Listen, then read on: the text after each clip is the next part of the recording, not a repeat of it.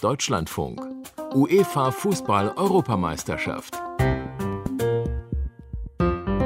Und seit gestern Abend ist das Finale komplett. Die Engländer haben es geschafft, Jessica Stürnberg. Ja, England gewinnt mit 2 zu 1 gegen Dänemark und steht nun im EM-Finale am Sonntag. Sind die Engländer auch der verdiente Sieger? Das ist jetzt die große Frage. Sie waren zum Ende hin das stärkere Team. Die englische Mannschaft musste zum ersten Mal in diesem Turnier ja in die Verlängerung, ebenso wie die Dänen. Und physisch hatten sie noch mehr zu bieten, die Engländer. Aber die entscheidende Situation, die zum Sieg führte, die ist weiter sehr umstritten.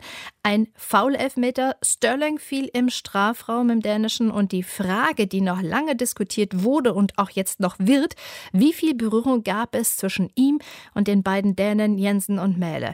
Der verwandelte Foulelfmeter in der 104. Minute war dann die Entscheidung und das Aus für Dänemark. Daniela Müllenborn über die Höhepunkte dieses zweiten Halbfinales im Londoner Wembley Stadion. Die wundersame EM-Reise der dänischen Mannschaft endete unglücklich. Dabei ging alles so gut los. Und Tor für Dänemark! Freistoßtor vom Youngster von Mikkel Damsgaard. Dänemark führte im Wembley-Stadion 1 zu 0 nach einer halben Stunde. Nur neun Minuten später allerdings der Ausgleich. Aber jetzt für Sacker die Chance auf der rechten Seite. Pass geht wieder zurück. Und Tor für England! Tor für England! Sterling feiert sich, aber ich glaube, es war ein Eigentor der Dänen. 1 zu 1 nach 90 Minuten. Und es kam noch schlimmer. Die entscheidende Szene des Spiels in der Verlängerung. Ein Foul-Elfmeter, der für Dänemarks Trainer Kasper Julman keiner war. Wir sind sehr enttäuscht. Ich kann es kaum in Worte fassen. Wir waren so nah dran, so nah dran am Finale und dass das Spiel so entschieden wurde, es war ein Elfmeter, der keiner war. Das ärgert mich. Wir sind sehr, sehr enttäuscht. Ein umstrittener Strafstoß, den Englands Kapitän Harry Kane erst im Nachschuss verwandelte und der am Ende das Aus für Dänemark bedeutete. Kein zweites Fußballwunder nach dem überraschenden EM-Titel von 1992. Mit Dänemark, das im ersten Spiel um das Leben seines Stars Christian Eriksen bangen musste, verabschiedete sich der große Sympathieträger des Turniers. England mit Kapitän Harry Kane dagegen lebt weiter den Traum vom ersten Titel seit 55 Jahren. Oh, Unglaublich. Was für ein Spiel. Ein schweres Spiel. Hut ab vor Dänemark. Es war ein wirklich hartes Spiel für uns. Aber wir haben nach dem 0 zu 1 stark reagiert. Ein Finale zu Hause. Was für ein Gefühl. Am Sonntag trifft England im Finale auf Italien.